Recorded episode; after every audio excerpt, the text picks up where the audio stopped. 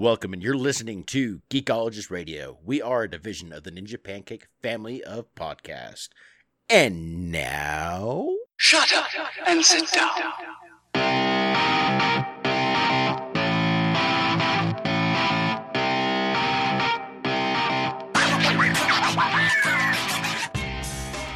Hey guys, guess what? It's Brandon. I'm back, and welcome to Geekologist Radio. We're going to take you through our queue into our gaming systems, and we're going to ride the hype train all the way from the past into the future. Now, who else do we have here tonight? Let's start out with Mr. Caucasian Saint. I am here and drinking beer. I'm doing good. You're a poet and you didn't know it. Chris, what's going on? Dude, that that, do beer, when that it's- beer's from the great state of Texas. I saw Texas right on that beer. Yep, Texas Poteet strawberries. Poteet strawberries. Yep, this is the Shiner Strawberry Blonde version. It's a good summer beer. Couldn't drink it in the winter, but it's a nice summer brew. Lots of stuff to get into. Let's talk to Damian. What's going on, everybody? Uh, internet issues aside, uh, I'm here and I smell like barbecue. Day four. Barbecue for We're, we're not. We're not going to get into that. He currently has the meat sweats. I do. I do. the meat sweats are real. He's glistening. All right. Uh, First up, let's get into error and omissions. I can actually say for four weeks I have not had any errors or omissions to contribute to this podcast. I am that good. Let's hope I can keep the streak you- going. Yeah, just don't say anything wrong because we will catch you, or one of our fans will catch you. No, I'll And I'll just edit it out in post, so I'm good. Ooh, as if you that could be an error right there. You don't catch it. Dude, we have so one you- fan you who's, say it who catches a then you catch lot it. of stuff. Oh yeah, but uh, going into a couple of those that were were called. This was more of a mission. This first one was one that I'm bringing in. This more uh, is uh, so we did Lord and Miller. They were uh, fired from the Han Solo movie. We were going through their filmography and listening a couple of the big films they did and how they got their start and what got them there. We've completely missed. They did Cloudy with a Chance of Meatballs, which is absolutely Huge. great cartoon. Yeah, huge. That was their big uh, thing that got them where they're at Yeah, now. sure. So uh, that was the big start. One thing I messed up on was I originally said uh, uh, Ron Howard wasn't in it, but then I, when I was listing movies he directed, I listed American Graffiti as one. I knew he didn't. I was just listing off movies and I accidentally did that one. The other was this is more of an omission. We were covering John Lithgow and his uh, acting prowess. He actually won a Golden Globe for his role as a, a best supporting actor in uh, The Crown. And uh, one other thing on that is normally British actors win roles for playing Americans. This is a American actor winning a role for playing a Brit, and well deserving. I had well, I had an error. Like I got to talk about this error. I listen. I feel bad. I I love John Cena, uh, and I wanted him to be in Daddy's Home 2. I said he wasn't in Daddy's Home 2, and I was pissed. Come to find out, IMDb, he is in Daddy's Home 2. He just wasn't shown in the trailer, which again makes me think he has one of these crappy cameo appearances, probably the tail end of the damn movie. But I hope he's in it for a lot more. But John Cena is in Daddy's Home 2. So I have one that uh, this one was caught by uh, Foutz, and uh, it was uh, that Tara Reid has So was the John Cena one. Just Uh, Tara Reid has eight movies coming out this year. Apparently, she's not hurting for work. Just a better boob job. I didn't say it was good work, but it's definitely she's working. Is she in Sharknado? Yeah, she's that's she is Sharknado. yeah, she's in Sharknado. One of, one of the eight are in Sharknado. Yeah, yeah. and one Amer- of those eight is America, uh, some version of American Pie again. Oh, I'm not. That's not coming out this year. That wasn't. That's not coming out this year. That No? wasn't listed. That's not even on that list. Yeah, that Man, that's she doesn't even have to act to play a crack whore. Like she could just be one. Yeah. Like that's crazy. Yeah, but that's actually needed. Yes. So you do need people who look like Yes. that. So she- And she's you got recommend down. that crack? We need to get into our queue. yes, sir. We switched round and round till half past dawn. There was 57 channels and nothing on. 57 channels and nothing on. 57 channels and nothing First up, we have uh, Man versus. This was suggested. I, I I was in my queue and I was gonna watch it, but I was just kind of like, yeah. But it was suggested by uh, Jeff Barry, also known as Elderberry, or Mr. Mandan, if you're following him on Xbox. And uh, yeah, so it's uh, it It's really good. Gonna try to stay out of the spoiler tailor- territory, but it is something you can find on right now. You can find it on video video on demand uh, for as a rental, or you can actually find it uh, for streaming on either Amazon Prime or on uh, Netflix. And the actor that's in it, um, I guess he plays part of the billionaire club on from uh, uh, excuse me from um, Silicon Valley, and uh, but in this, like I, I've seen him in other films where he's played. I can't name off the top of my head, but where he's played a Roman soldier. But in this, he's plays kind of like a uh, like a Bear Grylls kind of character. He's out in the woods. Now the difference is, is he's out in the woods for five days. I'm like thinking five days survival. That's actually you just got to build yourself a shelter. And, but what happens in it is event. It's it's a quasi found footage. So he does a lot of recording himself with GoPros and things like that.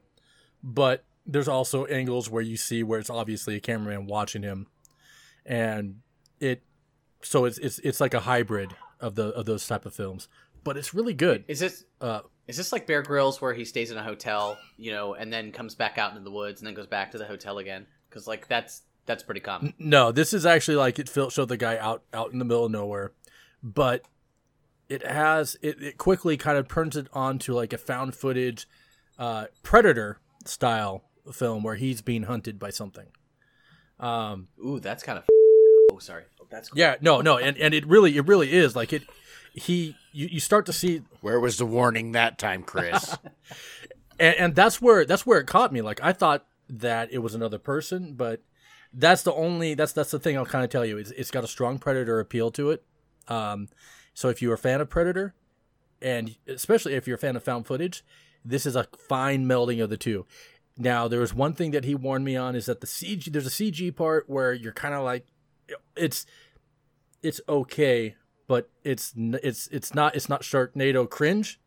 It's okay and uh but the acting by far makes the entire film worth watching i would give it i would give it a seven or between a seven and an eight so i'd give it a 7.5 Where, where where's it at again? I'm sorry, I missed it. The first so time. Between where can you, you, can watch watch that on amazon prime right now li- streaming Okay. or on netflix and it's man versus Awesome. it is great Sorry, the actor we're talking about is Chris uh, Diamant- Diamantopoulos, a Greek guy. So he is in Silicon Valley. He plays Russ Okay. Hanneman, that billionaire who drives a Ferrari around. Now, I was, I was looking at his history right now. He plays in a show behind the camera. He plays Robin Williams in that. So you're talking about acting from Russ Hanneman to Robin Williams to Guy Now, another thing I'm noticing here, he voices Mickey Mouse in the uh, kind of Disney sponsored uh, Dark Mickey Mouse one, the one that's kind of like the Ren and Stimpy style Mickey Mouse series that's on uh, that those guys make for Disney. Yeah, and so he voices Mickey Mouse in that. So the dude has some chops because there's some variety there. So that's that's some interesting stuff to uh, to check out. And he, oh, and he's gonna play Mo in Yeah, the Three yeah. Stooges role. Okay, there you Damian. I'm not gonna lie. When I saw this on our docket, I was thinking, okay, well, this is a movie that, or whatever. I'm just gonna fluff off. But you actually have me interested. It- like, it- I'm, I'm, like- I'm curious. Now. like like I said, like it it I was so if if Jeff if he mentions something to me, I usually know that it's a style that I'm gonna like. So I give it I give it a chance. But as soon as I started getting that Predator feel, I was like, okay, I'm like like a Yep. Predator found footage style film. I'm I'm like I then it, it got it takes a little bit to get there, but once it gets you there, definitely worthwhile. nice, nice. How long is it? How long? What's the running time on it? Uh, just shy of two hours, I think. Just shy of two hours. I, I, The only reason I ask is because found footage movie, like those type of movies, have to be kind of compact. Because if it, if they if they're drawn out too long, then it just it loses all of its edge. Yeah. At least to me, for for me, it does. Yeah. Now, moving on to one that I didn't get to cover last week because uh, my daughter was getting ready for her procedure, and I'm actually taking her to follow up tomorrow. But uh, was Fargo, and so Fargo season finale happened, and this one I'm not going to go into any spoilers uh, with it. So if you haven't watched Fargo, don't worry. I'm just going to cover it with generalities, but. Um, just like all the other Fargos, if you break the moral code and you get caught, or you're gonna get caught or killed. So they have a set moral code in these movies. But for this one, even like people who broke the middle moral code, like just minor offenses, got terrible comeuppance. So only like the pure moral high ground characters survived and got rewarded at the end of the season of Fargo. And uh, this sort of fit with the se- this season's theme. This theme was you don't have to be fully bad to get a terrible fate. And e- even just having the same name as someone else, like their intro scene is always something completely vague and off center of the guy in Russia. Uh, and so um, this isn't a spoiler because it is like the very first scene, but the intro scene is a guy in Russia who has the same name as a criminal. Well, there's people in this one. If you have the same last name as uh, somebody who's targeted, you could have something bad happen to you. But the, this is the first time in all of the Fargos that we saw a character come back from a different one. So uh, this takes place four years after season one, and Mr. Wrench or Wes Wrench, he's the mute killer. Um, he's we saw him earlier, but I never mentioned it. He's uh, he came back uh, in this season. We saw him in quite a few episodes, and he has he has a nice little role in it. So that was nice. And um, there was a couple of characters in here, uh, like even the middle ones, like Nikki Swango's character, uh, who is uh, Mary Elizabeth Winstead, who she she is going to be in things. She is going to be a lead actress doing some things in this one because she showed her chops in this season of Fargo. So you're going to see her in big movies upcoming.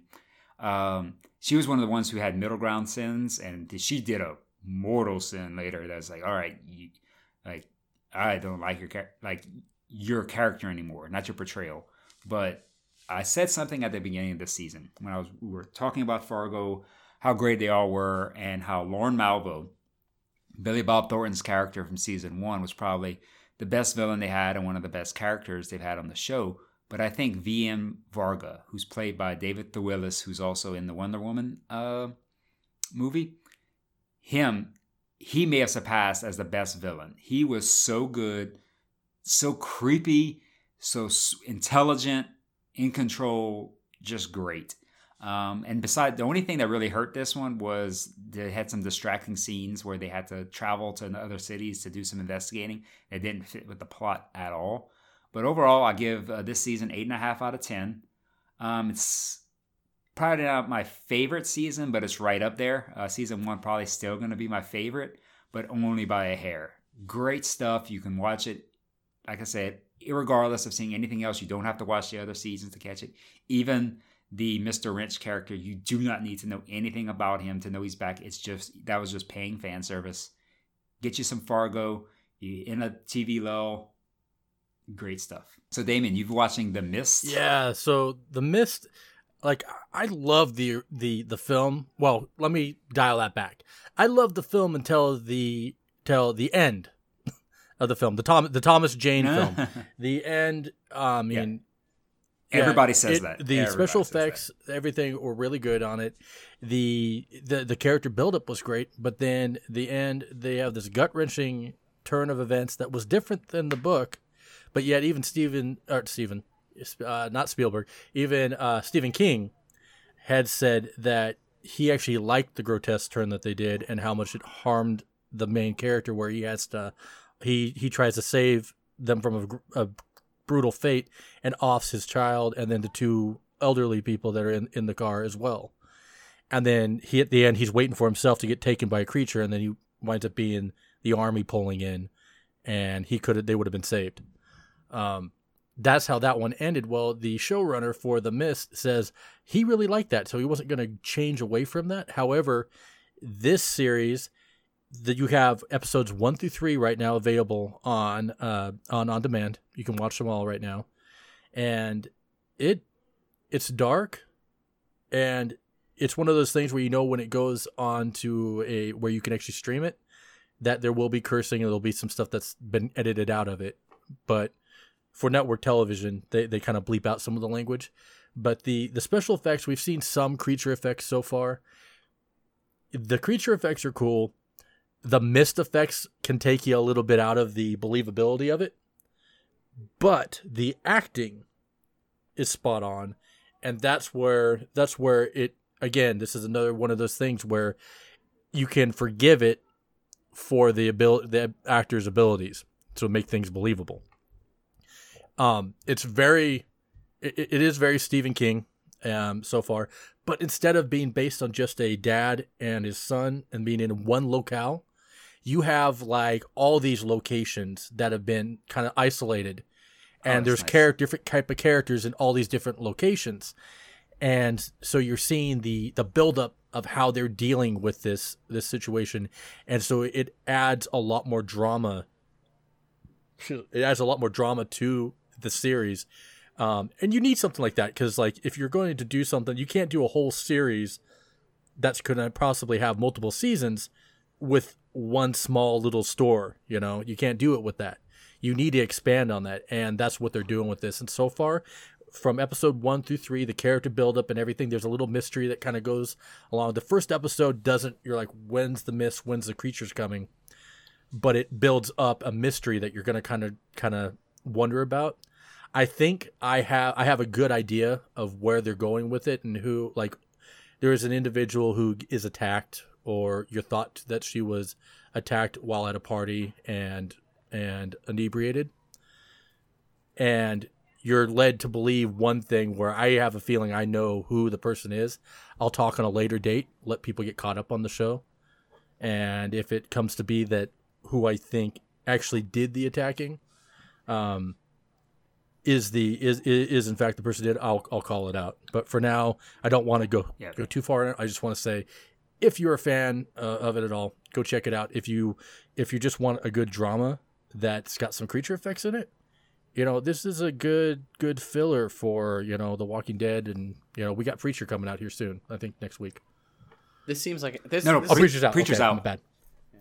this seems like it'd be better suited for like Netflix It, FX. it would be it would be because you wouldn't have any of the bleeping. Um, Yep.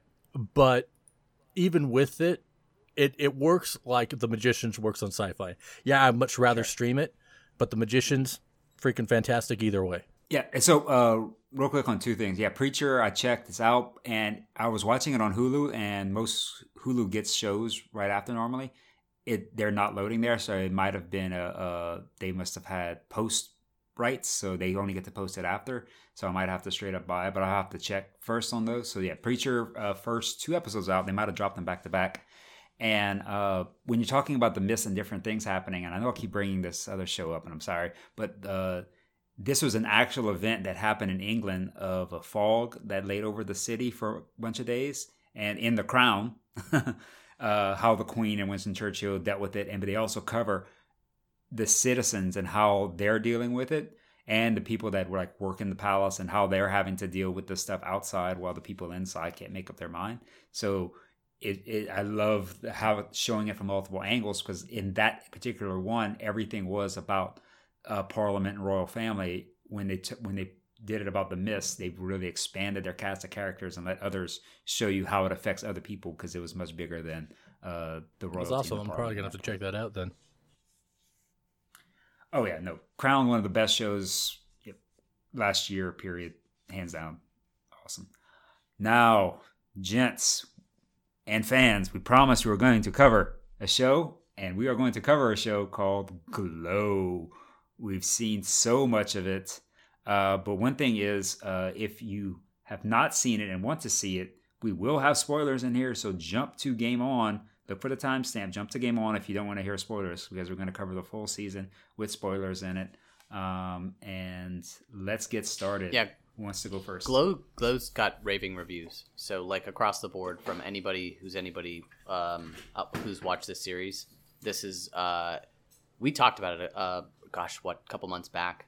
Uh, how we thought that this was going to be a hit, and it was. It's it's a hit for uh, for Netflix, and it's based upon a series uh, that was a real life TV series between 1986 and 1990. It's called The Gorgeous Ladies of Wrestling, and what they were trying to do is they were trying to capitalize on uh, WWF at the time um, and Hulk Hogan and and that generation, Andre the Giant, and take females, put them in the wrestling ring, figuring that male uh, viewership would raise watching females basically do what the males do.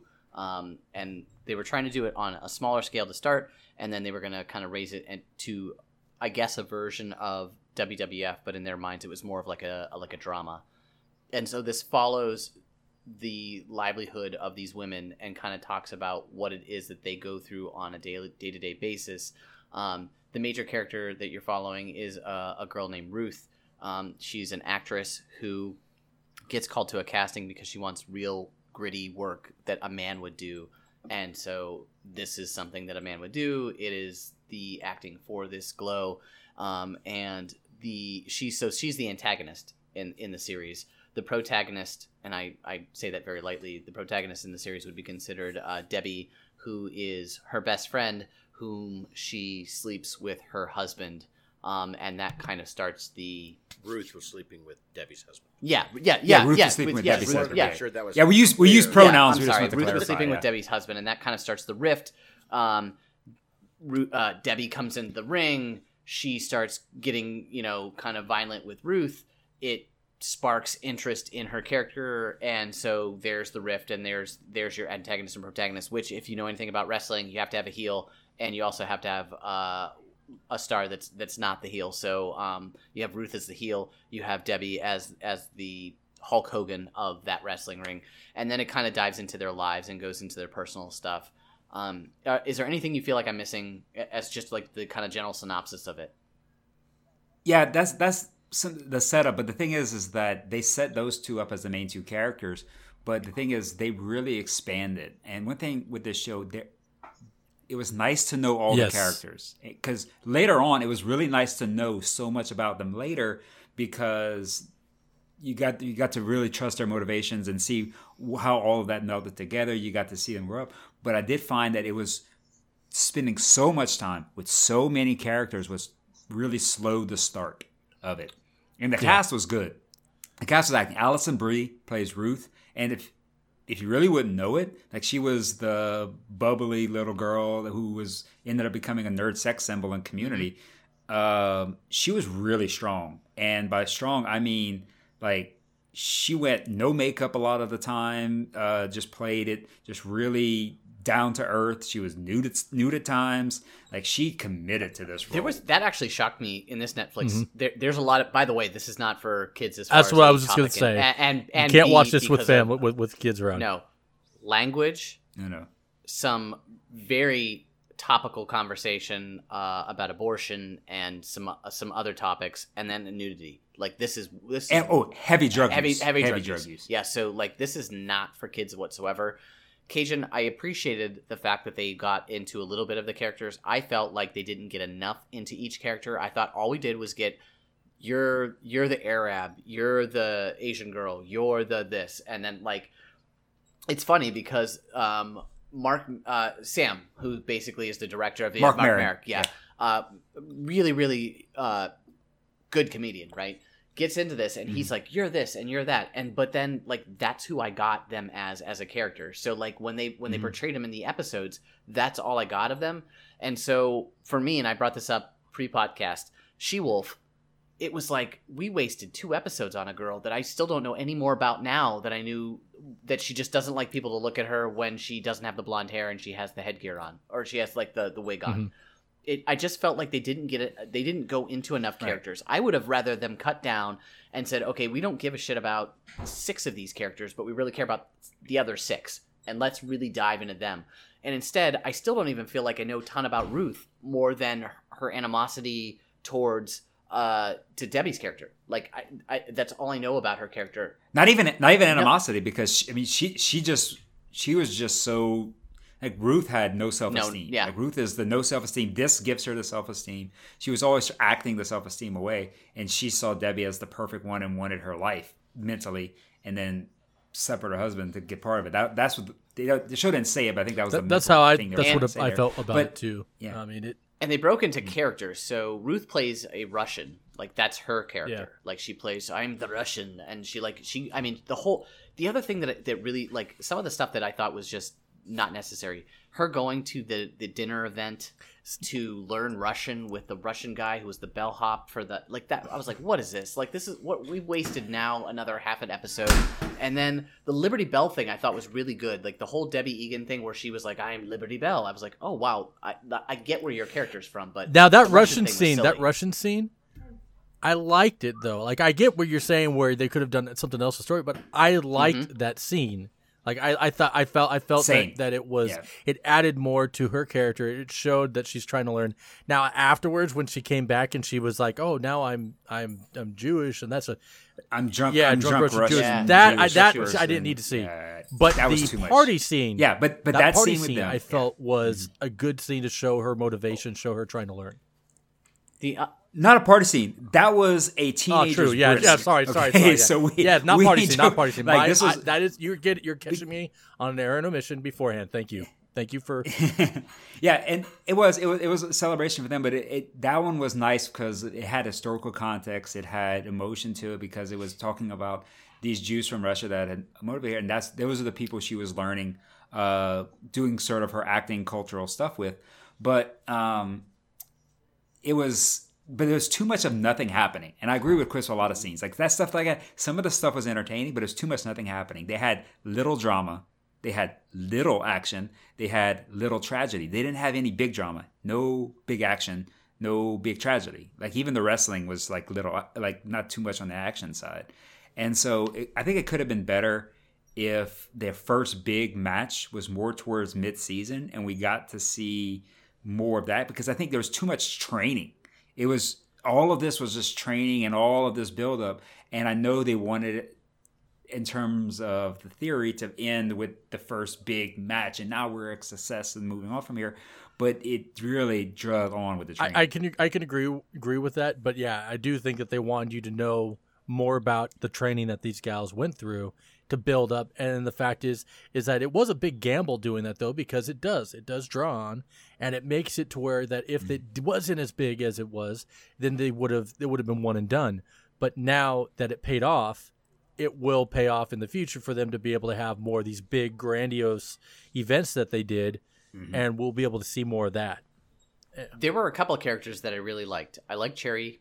Cherry, I thought was a really great character. I thought Yes. that she was well Yeah. developed, and with the husband, the help husband being this just this really minor like support, like for her, especially when it was a, a choice between a, a real acting job and what was the wrestling job. I thought that was really good, and the connection with the director, I thought that was great. And I also shot, thought that Rhonda's character playing his girlfriend in that in like, and she was the smart, Mhm. you know. The British, British, British, British girl, I, Brit- I, Britannica. Britannica. I thought that th- that character was really well done. Like I just she played ditzy enough to be like I don't know what's going on, but smart enough to know I know what's going on. Do you know what I mean? Yeah, And so she she wasn't yeah. she wasn't stupid to the fact that his daughter uh, was was really trying to to Brit. Well, it was Justine oh, that was really. Tr- trying to get with him and at, at that moment where he kissed her and like he realized it was his daughter he's like oh crap i'm just kissing my daughter and backs off but the whole smoky Yeah. like i'm in i'm emo and i'm after the emo dude and like that whole whole thing i thought that uh just uh, that brit played that character brit is the Britt Baron is the the actress that played justine i like i i thought that that was really really well played Mhm. Yeah, and I- and they they definitely went with big stereotypes in terms of how they wanted the people to play the roles because I think that fit and also because of the casting. I think in a normal environment, um, any other show, you put these people in there, they wouldn't play these characters the same way. But because this particular show required them to be the quintessential goth, the quintessential smart Brit, the quintessential uh, wolf or whatever, that there was a lot of over the top stuff that made the characters slightly out of touch. But like, like except like like you said, Cherry and her husband were believable as real Yep. people. I believe Yep. that Ruth and Debbie, I felt those were more real, fleshed out people that had layers Mm-hmm. to them. But a lot of the others, although good, were more siloed, and that's something that I think my opinion of this show is going to be possibly better in season two because they can really flesh out those even more so and give them more than just their individual one. Because the individual one was good to kind of see everything happen at the end, but for season two, that's going to be more Yeah. Carmen's character when she played the like the because she was nervous and then she got scared. Who was Carmen Carmen? played uh, the larger girl who was like was nervous to get Ma- into Ma- the Ma- ring. Machu Machu, Picchu. Machu, Machu Machu- Picchu, Machu, Machu Picchu, Picchu, whose, whose yeah. family was in the wrestling, and that like that's like that's how she got her name. I liked her character too because she was so lovable and Yeah. so so like I could relate with her being nervous and having a family that was in something and being scared to let everybody else down. And the dad at the end kind of giving her the clap to like get That was a great that was a really good yeah. scene because I thought like she knew she knows wrestling but she felt like she was never good enough to be in it so I thought that that was really well done because she was Yeah, told that, yeah. like her dad told her that, and he he finally came around to it. So that was that was a great. the only scene. thing that I don't that I was really that I don't care for this season particularly was the fact that any major issue, um, I thought that they touched on it, but they didn't give it enough reverence. Like the abortion thing, I thought was very like it, either go all the way and have a conversation about it or don't talk about it. Like it, I felt like it was an unnecessary for me. I thought it was very unnecessary. If if if you're only going to show her go to the clinic and then okay, it's gone, and then literally she's back in the ring again. So like, like it just wasn't talked about. I, I Yeah, but even even having that in a show is controversial nowadays. Mm-hmm. So just having Uh, it there, Damian. Another thing that I was just going to say, and this is just kind of outside of the box of, of Glow, but it still pertains to it. Uh, where have we seen Debbie before this year? um, I don't know. Okay. I don't Uh, know. She was in American Gods. She's the one that she was the one that that uh, tried to go try, that uh, Shadow's wife was sleeping with her husband. oh really? Yeah, that was her. Oh wow, that was it. That was in like one of the two episodes I saw. Yeah. yeah, exactly. Well, but also she was in a she wasn't Yeah, she blonde was. in that one, was she? Yep. Oh, she was. Okay. For some reason I thought she had black hair. She might have had something black on top of her head. But yeah, no, I didn't. I didn't recognize that at all. But also, I was probably so distracted in American Gods by all the stuff I was trying to process in my brain that I don't know. So I mean, overall, like uh, overall, I would give Glow a solid eight. Yeah. Like I enjoyed Yeah. watching it. I thought it was well done. Um, there are parts about it that I thought could have been done better, um, and I've seen better from Netflix. But overall, my anticipation of the show was was it was going to be kind of what this was, and it, it literally paid off. One thing that I'll mention is that Netflix does have almost a two hour um, real life documentary of the girl, the the gorgeous ladies of wrestling. If you haven't had a chance to watch it, it is awesome. It is the real women who were in Gorgeous Ladies of Wrestling, and to hear their true life backstories and what they went through is totally amazing. And then uh, then watching this, I watched it in reverse order because I was I didn't even know it existed. And then when I saw it, I'm like, okay, Right. I'll you know I'll bite. And I thought I was going to be like, ah, after 15, 20 minutes, I'm not even care about their stories. And then I was like, oh damn, like some of these women, like this, the hardship that they had to go through in order to be in it was ridiculous, especially for something that didn't last very long. I mean, we know we we know, Yeah, and and they didn't play hardships that No. much in the show No. at all, which they need to do next season if they I think if they're gonna need to make any sort of drama, tragedy, action, anything happen. They need for that part that drama in They there. have to because these women didn't make very much money.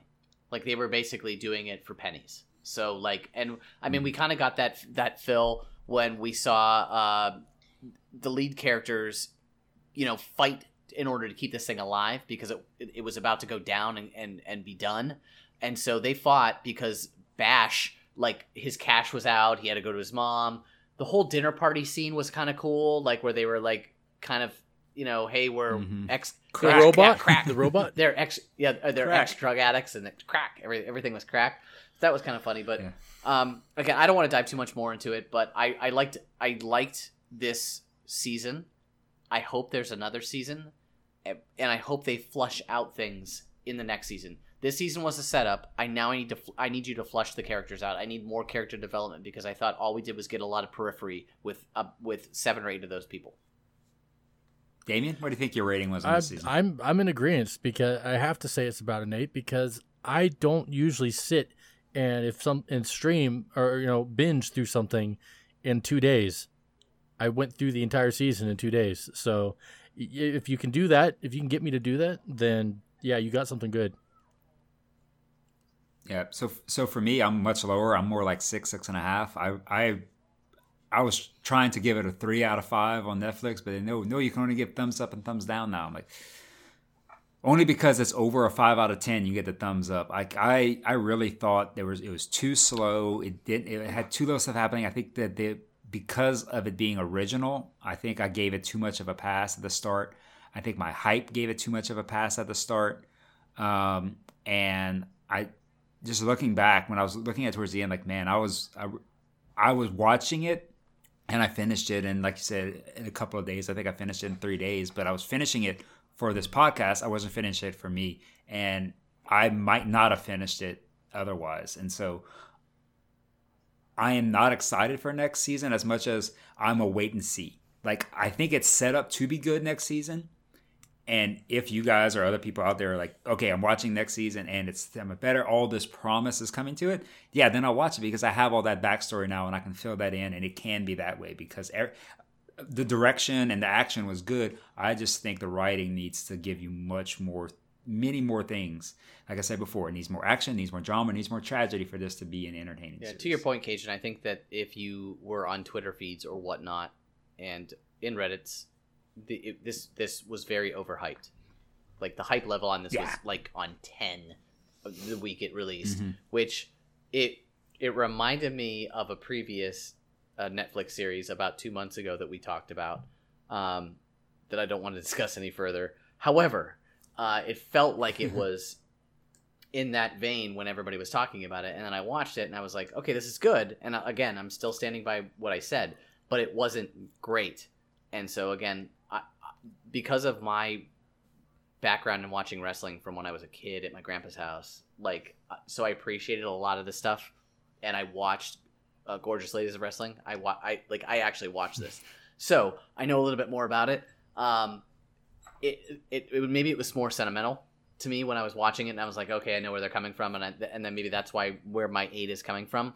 Um, but to your point, it, it needs to be better in writing, or next season will be what Silicon Valley is to me right now. And so it's like, I you know, take it or leave it. I could watch four more episodes. I could not watch four more episodes. Whatever's more important, or something else that comes along my way, that's what I'll watch. So I, I hope for Glow's sake that again, character development. That's what's needed. It has to develop Mhm. pick four people, pick two people, pick three people, whatever you pick, but draw it out. Give me a reason to care about them. I need to know more. Or don't try to do 10 people because it's just too hard in 10 episodes. You can't do that.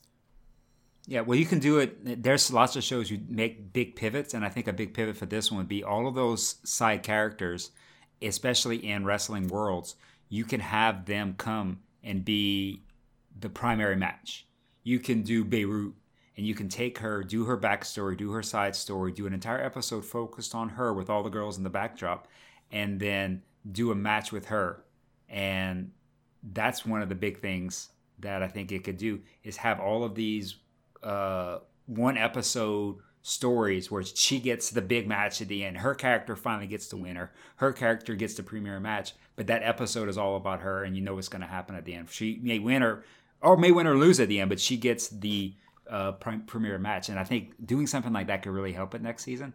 And um uh, and any other comments before we? The one thing I'll say about this, and I'm going to end it on this, is it didn't tie it up in a it didn't tie it up in a bow, which I really really appreciated. It wasn't wrapped up where everybody everything everybody was nicey nicey at the end, which I loved, and the Right. whole turn of uh, welfare woman or lady at the end to to change like the match. It was like, oh shit, like. Lady Liberty Belle's not the not the champ. What happened? Like it caught me off guard. I'm like, that's not part of the script. And um, so that was like real wrestling to me. Like I'm like, because that's not part of the script. So that part I loved. Like that turn at the end, maybe I was like, this is where they can take this from where it is now for me and move it way, way up if they if they can get these characters me to care about these characters a lot more. So was Welfare Queen, Queen, I'm one sorry. of the original? Yeah. Was Welfare Queen one of the original members in the documentary? Uh, she was not in the not as far. I'm uh, I'm like an hour and a half into that documentary, and she's not in that documentary. Okay, because I think this is a new character, or there's a lot of none of them are like not all of them have the same names, but I think this was just a straight up shot at politics in the in the 80s because I was like I don't remember that being a thing except in retrospect now looking back on how that was negative. Dude, she was shooting out the welfare dollars. food. she's- these are my These food are my stamps food stamps, pictures. and I was like, "What? That was awesome." she committed to that character. she- like they had some great. she was really good in that. All right, let's let's hop right. off of that. Uh, I know that next week, um, to my begrudging, uh, we're going to be speaking about Silicon Valley. It's not something that I'm super excited about, but everybody else has watched, and so I think we're going to have a conversation about that for sure. We will for sure. We'll finish up uh, the conversation on the whole season of Silicon Valley, and That's one thing for sure. And then everything else, It's a little uh, it's a little hazy until Game of Thrones in two weeks. Preacher, Yep. preacher. Uh, yeah, Preacher. Me and Damian will will catch up on Preacher. I will watch it if I have to buy it, uh, one way or the other. But yeah, uh, we'll at least have two, probably three episodes by then because two are out now. So three episodes. we also talked about Friends in College. two. That's what like two weeks away too. Yeah, two weeks away from Friends in College. Oh, July 14th. So, uh, so in a couple of weeks, we're gonna have Game of Thrones, and we'll have that for sure. Like, we'll have two kind of staples. Reminder: Game of Thrones is gonna be a Also, separate I will have seen Transformers. Uh, I'll have seen Transformers by then, so we'll get my take on it as a Mhm. fan of a fan of the original stuff, and also a fan of the movies. Um, I'm going to, but I'm going to try to be a little bit harder on this one and not just see it with rose-colored uh, glasses. And Care Bear. yeah, you know, no more Yeah. Care Bear stare, I Yeah, want to yeah, really it's- dig into it. Um, and then try to try to understand the plot and then replay that plot to us and say and with with motivations like this person did this for Well, yeah, and then and then head. the other the other part is is I'm also going to be trying to see the Pirates of the Caribbean, so I'll be talking Awesome. about about those two things. So that that's my target. This weekend, I'll go see Baby Driver because I, I, I want to go see Baby. Yeah, it's getting a lot of good reviews. is, and it we is. talked about we we talked about this. So um, I've got a free Sunday, so I'm definitely going to go see it. Um, I I just mentioned it, but I want to re-mention it. We are going to do Game of Thrones, but it's going to be a separate episode from our normal podcast. So we are going to run each episode of Game of Thrones, and then uh, once that happens in two weeks, um, my guess is it'll probably be about 30 minute episodes for per every episode, but you know, give or take a little bit of time. But uh, we're going to do a little bit more in depth just because uh, we feel like it's important. And then we also have Spider Man uh, Homecoming next week. Yeah, Found out some more uh, stuff co- about that, but we'll we'll, we'll hold off Yeah, on that. It won't be It next won't be week's on next week's episode. ep- It'll be yeah. out, but it'll Yeah. be two Yeah. episodes in terms of how we record. But just kind of giving everybody a shout out to what, what we're going to be doing or what we're looking forward to because the next month is is a little bit craziness when it comes to TVs and movies. Castlevania coming up too. Yep. And now we're moving into game on.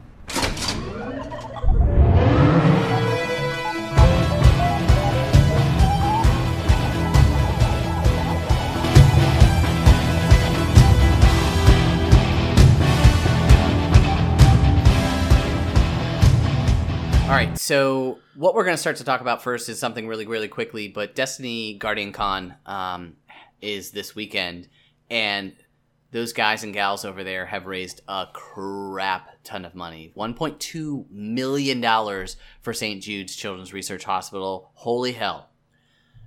then that that was that was that's that's that blew out what they did last year. I mean, by, Broman just yeah, in just in. Bromance hour was redonkulous. Yeah. I had people all over Twitter like, "You need to hop on now," because like I, I think he did one hundred fifty thousand dollars in like I can't. It, it was really short period of time. I don't know if it was an hour, or a little over an hour, or a couple of hours. I honestly I don't know the time frame, but I know that he raised over one hundred fifty thousand dollars, and people were going crazy. And again, well, I think we talked about this. Crap, what was it like le- six months ago or less?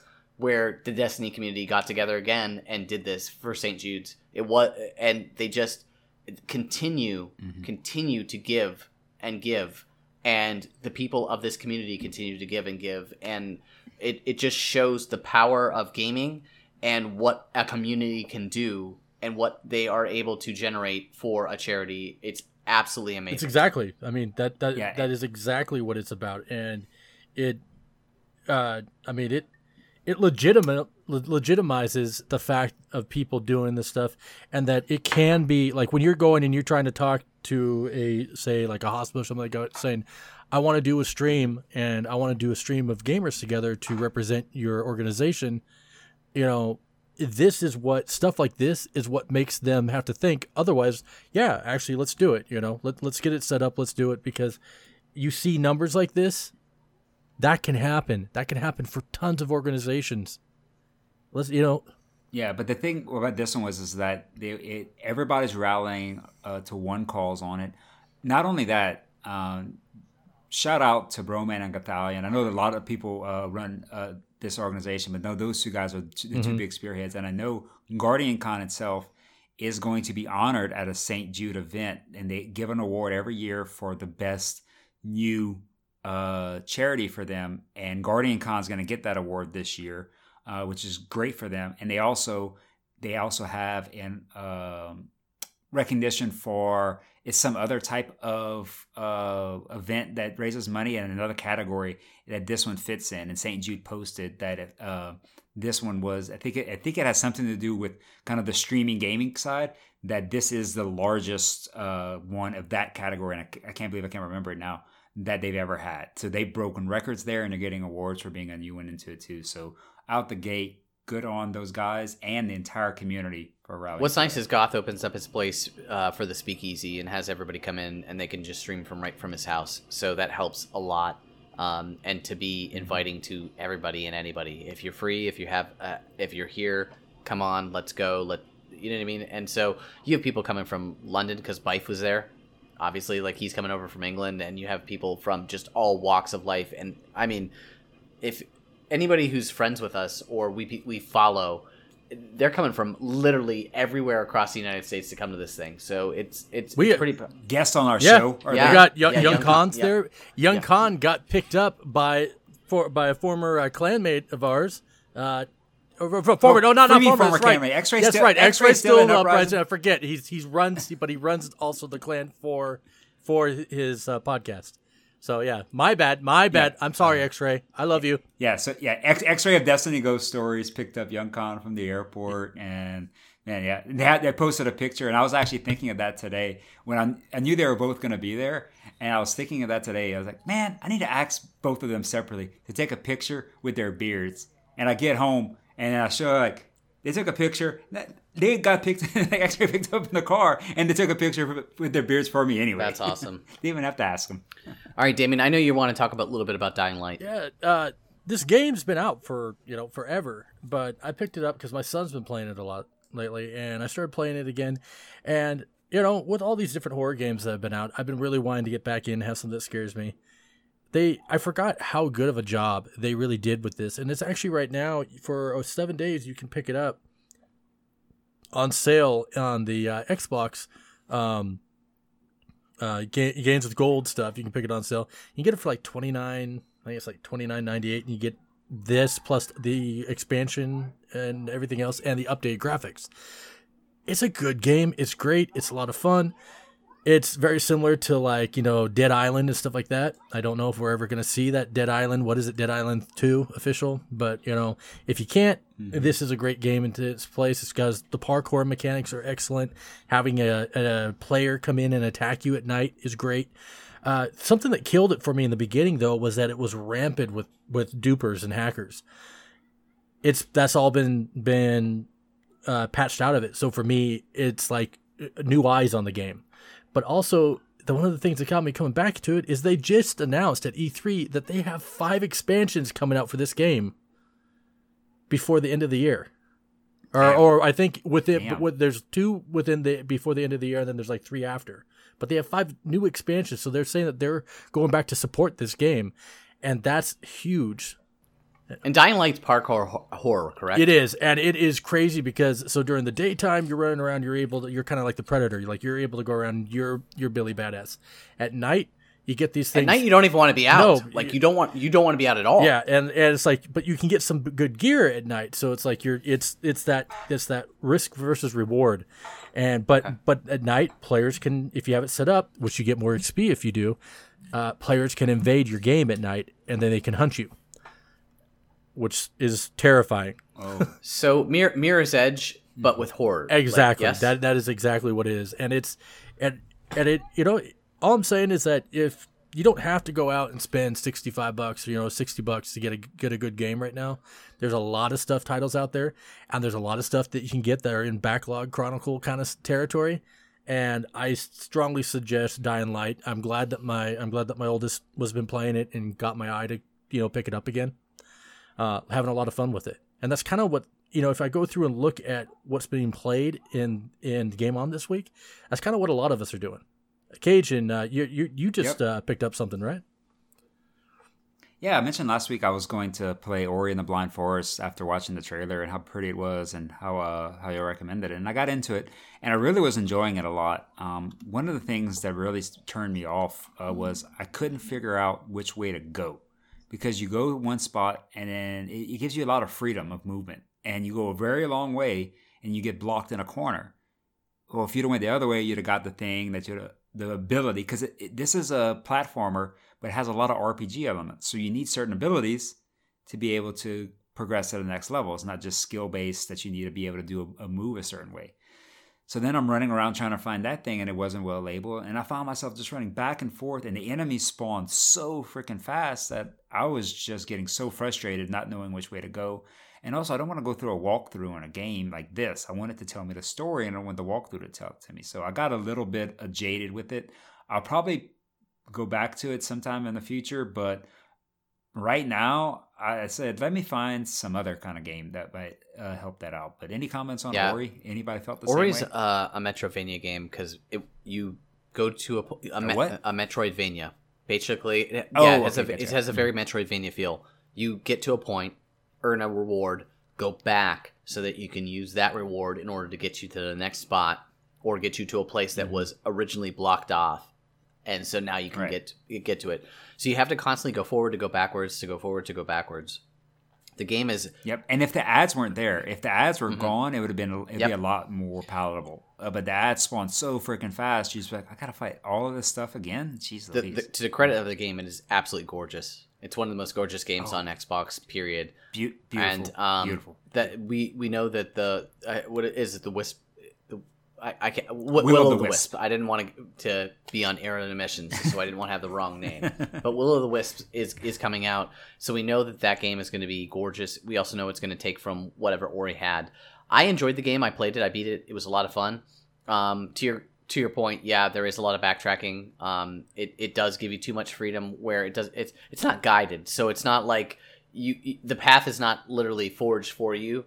It's set up so that you Mhm. have to backtrack in order to get to the next spot or to earn extra things that you would not have earned. Period. But um, I found it to be fun. Uh, the price on it right now is like like silliness. Like I think it's ten bucks. It's like ten bucks or something like that. It's, it was dumb. Uh, was it 20. 20? It was like, I think it's Okay. 20. It might have been 10 at, yeah. at a sale recently, but All it was 20 so when 20, 20 is still, I think, a, a pretty decent deal for a game that is way above its it, it it's outplaying its coverage as far as as far as the game is concerned. Yeah, I, and I played like to the point where I stopped. I was about 15% in, and I got a good ways Mm-hmm. through. So there was a lot of games still left for me. So there was definitely going to be some value there if I'd have kept playing it through. Um, but what it led me to is like I wanted more platformers that told the story in the background. This game told the story through dialogue and interaction Mm-hmm. with you do something, it tells you a little dialogue screen, uh, what's happening, what's going on. Uh, games that we did like Inside, games like Unravel, those were ones where it was a side scroller platforming and the game was the story was told in the background. Well, uh, researched a little bit and found one Never Alone. It's uh, it's this one is based in sort of your uh, Eskimo uh, girl, and she comes across a wolf, and you can play it as two player, or you or you can switch players uh, between the wolf and the girl who have slightly different abilities, and to to get through puzzles. And it's a simpler game. Uh, it's more straightforward, very little backtracking in it, and I was playing through it, and even my uh, my three year old jumped in uh, and was helping out, and I've kind of taken the controller from her when we got to a spot where I needed to do a specific move, but uh, for the most part, she's, she wasn't enjoying it that much. It wasn't as pretty as the Lego games, but I was enjoying that one a lot more because of the story being told more in the background and it being more linear, and I wasn't as confused as where to go. Just let me play my game and enjoy myself, and let's get through. Anybody else played this one? I have last? not. It's an indie game, right? Like this is. Yeah, it was an indie game, but like from two to three years Sure. ago. Yeah. I like. I vaguely remember it, and I remember it being at Mm-hmm. E3, um, and I remember seeing it just like in one one of the indie clips, um, especially with Mm-hmm. the Eskimo stuff. That would- that kind of drew, drew my attention. Um, but the fact that it, uh, what what was the cost price? What what was the value on it for you? Like as far as, do you remember? Um, I I think Never Alone was under twenty. Okay. I want to say. I think it was more like in the thirteen range. Uh, no, it came in a pack. There was some expansion pack with it too, and it was around. I want to say thirteen bucks right now with for it and an expansion pack. And I I haven't even got to the expansion pack stuff yet. So that one, I think, for me in terms of the entertainment I had, had a lot more value in it than uh, than Ori at this point. So I would recommend checking out. Uh, from my experience, recommend checking out Never Alone. Uh, and especially if you have two players uh, or a kid, because the game mechanics are simple. If you want to play a game with your kid and they can play games. Um, this one seems like it's fun because it's a simple story. You don't get too frustrated and not, not difficult mechanics, and it, it has a lot of history. Okay. This game is predicated on history, and I haven't even delved into it. Like as you pass a spot, you can actually opt in and either watch a video or read a story, and it'll tell you a little bit of the history of how the Eskimo people dealt with this, that, or the other. Um, that you just passed by. So this one is very culturally um, uh, in in depth. You you talked last week about House of Da Vinci. Yeah, big time. So man, I, when I say a room clone, this game every developer had the room open next to it. I finished this game. It is fantastic. This is five bucks on the App Store right now. Get you some House of Da Vinci. I, I'm looking for something else. I'm looking. I'm looking for a new game, especially after playing. Yeah. Uh, so like I'm for sure. Like I'm I'm definitely down. No. Get it on a tablet. Uh, so right now, I mean, this is such a clone of the room. It's ridiculous, but it doesn't matter. It's a clone of the room because it's th- it's that good. It's a. I'm giving it a five out of five. I gave room two five out of five. Room three five out of five. Right now, room three is better uh, than than House of Da Vinci, uh, and then room two is below that. Um, but that just kind of shows you as a new IP how strong it is and how heavily influenced it is. The puzzles, I mean, uh, and I wrote, I went, and I actually wrote a full review of it in the App Store because I, I was did it right after it launched, and uh, I mean, I think it's like averaging a 4.8 or 4.9 out of 5 right now in the App Store. And I recommend getting it on a tablet if you can. The bigger the screen, the better. You can do it on the phone, but for these puzzle games like this, the bigger the better because you do need to do some physical manipulation with your fingers. So the bigger screen you have to play it on, the easier it is. But I've done, I did the entire Room Three on a phone, and it's physically possible. Uh, it's just a lot easier on a tablet. Um, now, the only criticism I had was that some of the puzzles, because some puzzles are simple, some are complex, but some of the complex puzzles also had complex clues. So if you misinterpreted the clues, which I did on two different occasions, I was going into a complex puzzle and trying to make everything work that was in a, in a complex answer, and it wasn't coming out right. I'm like, what's going on here? And because I was just misinterpreting the clues, but because it was so difficult to do trial and error, like, could it be something else? It took so long to reset and go through everything again that those two occasions I actually had to look up answers uh, with walkthroughs. And luckily, uh, I did find a vlogger that had walkthroughs at that point. He didn't have, there was no audio. He was just posting as fast as he was getting through the levels. And I was like, oh, it's that? And one of them, I got it. I was like, oh, I just missed it. The other one was like, how in the hell would I was You supposed wouldn't to have figured it that? out, yeah. And I went, I went back, looked at everything again. I was like, oh, wow, that was it. It was such a complex clue that, oh man, it would, it would, it'd have taken me a really long time to figure it out because it was like a layer clue with lots of stuff and everything had to be like three different layers on it. But besides those two puzzles that that stuck me like that, and a couple more were like that, I just happened to get them right. Um, everything else was just gorgeous, brilliant, well storied, and keep them keep them coming. Definitely, I'm interested because I haven't played, and I'm looking forward to something to play next on my phone. I don't know if I'll, I will, I'll play it on Mm-hmm. a tablet for, for sure. I'll play it on my iPhone. So I'll Yeah, definitely. if you have a big enough screen, you'll be fine. Yeah. Because I was playing on a S5. I played Room Three on a Okay. S5, and I did it fine. If you're bigger than that on a, uh, on than that screen, uh, you'll be fine with it as well too. Because um, I the because there's so many puzzles. Yeah, playing it if you just have downtime, if, if somebody has downtime at work or travel, knocking out a puzzle is so gratifying and stuff like that you can do. And it also, if you start one and you get stuck with it, and you got to go to work, you got to do something else. You get your brain's gonna be thinking about that puzzle, and you get back, you're like.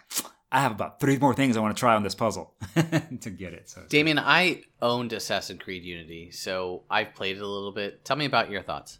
Well, the original thoughts was that this thing's buggy as all hell, and I still found some parts of it to be fun because I was playing with my brother and whatnot. But I've kind of come back to it now because uh, there's a streamer that wanted to go back and he's looking for games that he can play that kind of connect up, and he wanted to do a co-op version of Assassin's Creed. So he's he sent me an invite, and I got into it, playing that a little bit. And now all my kids are playing it along with me too. And there's a game that's a guilty pleasure of mine that is uh, Uh, it's Tenchu Stealth Assassins on the 360. This is a series of games that every single time they come out, they're like we got a new Tenchu coming out. I get excited, and this is used to be a PlayStation only game. Now it kind of comes. Usually PlayStation gets it first, then we Xbox users get it later.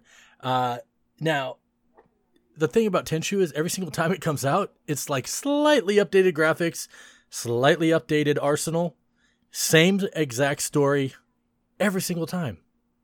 Every single time. Like I actually have like I can almost mimic the sto- or, or or not mimic, but I can almost say the storyline verbatim now with how much I play it. But with the each iteration, they added more and more co-op abilities with it and I really enjoyed those. Well, that's the thing about Assassin's Creed Unity for me is it's that I can play with a group of people and I can sneak around and I can assassinate and have a fun time with it. And with the ex- free expansion and all that stuff that they gave with the underground, it adds a lot more area to explore and I never went back and tried that.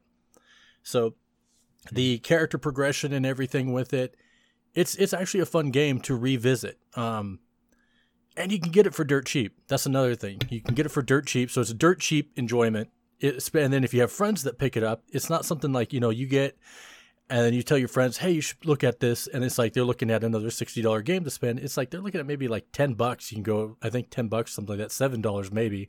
You can pick it up at GameStop for, and you get a lot of free content you can download for it. Oh, and uh, one quick thing I wanted to say about House of Da Vinci is I don't think it's available in the Android store yet. I think it's just iOS and PC. Not shocked. Not shocked. Uh, yeah, it's Android's next, and then Amazon Fire after that. So, is there anything that we're going to be covering next week? Is there anything that anybody anticipates playing, or things that we're going to be doing for the next uh, upcoming week? Uh, yeah, for me, uh, Foutz just got me to level 70 in Diablo 3. Just got Rise of the Necromancer last night. And uh, I played a little Diablo 3 and Forza 3 combo, which is basically trying to chase Foutz as he runs really fast with his monk and power levels you. He got me to level 70 and Paragon 50, uh, about four hours. Uh, a lot of, I would say about a half hour plus of that time was me selling my stuff back at merchants. That was my experience too with him. Yeah. Is that Brandon? At least that amount of time. It was probably double that, really. yeah, and, and in retrospect, I definitely regretted spending that much time because I, he was right. I it was just, I was getting way way better. Those first levels, there's Uh, absolutely nothing that's actually valuable or of use to you once you hit level 70. yeah, it was absolutely nothing. I, was, I should have just not picked anything up and just kept sprinting the whole time. But uh, I was it's it's a looter game, and uh, I just wanted to play something. But yeah, retrospect definitely went and done that. So if you're power leveling with Foutz, just just just put Just on ignore everything. Go. yeah, just sprint and go behind them. As for me, if anybody's Yeah. interested or wants to play uh, Rocket League, I am so down. I am way I into need- Rocket I- League. I didn't know you were that. That's why you keep mentioning. I'll play Rocket League with you. Yeah. You know who else Like, is I'm- big into Rocket Rocket League and who will be joining back up for the 50th episode? Mr. Abstractus. Yes, he is really big into Yeah. Rocket League. Yeah, like I'm down for playing Rocket League, so I'm pretty excited about uh, about playing. Like I just joined. I'm I'm a late I'm a late bloomer when it comes to Rocket League, but I'm having a hell of a lot of fun. And Oh man, um, you it's it's a I'll good tell game you to the, the reason why is Blue? that that Switch announcement. I'm telling you right now, I can play on the Switch. It's got me got me juiced. you can play on the Switch I- with Xbox players too. So it's like uh, you're on yep, the go. That's why on the go. I'm even more excited. Yeah, so I can play with my wife, uh, watching her, you know, Bachelor or Bachelorette, depending on whatever it is that she's watching at the time. So let's let's go. Let, Whoa, whoa, whoa, whoa, whoa, whoa, whoa! If you take game out of that conversation, that's a false comment from Yeah. last year. We're gonna re-listen to that one in that podcast. Let's head on into the game uh, to the hype train. Pardon me.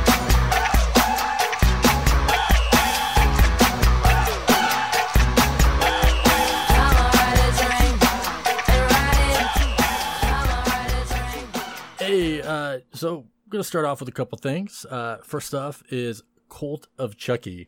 Now I know Did you say chunky? what. Did you say chunky? No, that was my autocorrect. So we we talk about this stuff before in Discord before we we put it out, and my autocorrect went and put it as Cult of Chunky, which you know after all this barbecue, and I may be, but still, Uh, it's actually Cult of Chucky. It is the seventh film in the series, which is a direct follow up to The Curse of Chucky. And The Curse of Chucky was a film that I saw it on Netflix, and I, I mean, it came out pretty much from video on demand. No, actually, that's right. I rented it when it came out, and it was. It surprised me because I thought it was a reboot. Actually, everybody who initially saw it thought it was a reboot of the series. And then it throws you through this loop that you find out, nope, it's still a direct continuation of the series. Like there has not been a reboot. And it, it was decent. It was decent. Well, this one actually directly connects to that one. And it, it you don't have a lot of the same survivors in the Chucky film, except for the first three follow the same child. And so this one, it, it follows the same individual, the the gal who was in the in the Curse of Chucky, and it goes in with the storyline and kind of along the lines of that. I can't wait honestly to see it, but I have to wait until October third. But it's going to be one that I know that I'll definitely check out. My daughter and I love the Chucky movies, so looking looking forward to it. Jennifer Tilly is back into the series. She was back at the very yeah, she was back in the end of the series at uh Curse of Chucky. That was kind of the thing that was to lead you on to know that there's going to be another one. And so she plays one of the one of the the villains in this one as Tiffany, but she's Tiffany after Tiffany came back and took over Jennifer Tilly's body. So What I appreciate is this straight to DVD. I do, uh, trying yeah. No, they they're not trying to come out with this in the theater. They're not, they have no disillusion of the fact that this is going to be a big mainstream thing. It, this it's is for, straight yeah, it's straight for the fans. It's straight for the fans, and it has just enough funding behind it that it's not cheesy, cheesy, cheesy, but it's Chucky. So you got still got your your cheese, but high class cheese. You're drinking some wine with this cheese. You Man, it's a doll with a it's a doll with a knife. I mean, come on. Okay. Well, Yeah, and I cannot not think of Jon Gruden, uh, Jon Gruden anymore when I hear Chucky because I constantly think of his face announcing football. So the other one I want thing I wanted to talk about. Hang on, real quick. Speaking Brandon? of uh, something for the fans, I hate to interrupt, but Sense8, we talked about it being canceled. They are coming back with a two-hour wrap-up on Netflix uh, next year. That's supposed to tie up, finish up the series, um, and then it's done. That's Nice. awesome. that is great. They, That's they really are cool. bringing it back. They are going to wrap the series up, which is great because the end of season two, it was left at pretty much like a cliffhanger that we're waiting to find out for season three, and then season three says, "Nope, we're done," and then we find out that we're going to get the two-hour episode movie on Netflix for the wrap-up of it. Nice, and I like that be- for two reasons. I'm not a fan of Sense8 at all, but I like that because a lot of big shows that have been canceled, uh, and when me and you like Foutz, I would like to see them do that with Marco Polo. Yeah, that's please. successful. They love can to see condense. that. Please. do that with Marco Polo. Uh, do that with the Get Down. Any of these big budget shows that got canceled, let's just round it up, finish it off, and send everybody off into the sunset with a, a one big movie episode. And I think Netflix is doing these for budget cuts, but you can pull that back, do it for a quarter or a fifth of the budget, and then just send it off into the sunset. And I think stuff like that could get some viewership of the original one going again to at least justify both the first season, second season, and the movie budget altogether. Completely agree. Yeah. So this is something that continues along the lines with fans and stuff like that. Move over Ryan Reynolds, Deadpool. You have competition in the in character in the in character mode. Josh Brolin is continuing to tease his cable transformation through social media and stuff like that, showing different pictures. First he showed his haircut. He's now showing the fact that his arm you don't see, but his arm is in a casting. His face is in a casting. They don't want to go CG, folks. They are going practical effects here. We're going to have that. That is awesome. in that photo with the with the facial Mm-hmm. casting, we saw somebody in the left hand corner who played a Hear No Evil, See No Evil with Hugh Jackman and Ryan Reynolds. That was Pierce Brosnan. Yep. That dude will be in Deadpool. I like we don't Yep. know what character he's going to be. Sinister. Uh, however, um, he's teasing it so heavily on his Twitter and, and Instagram accounts that it's it's happening. We just don't know what what or who it's who it is. And- Sinister. And and the I'm thing is letting you with know. with you see that.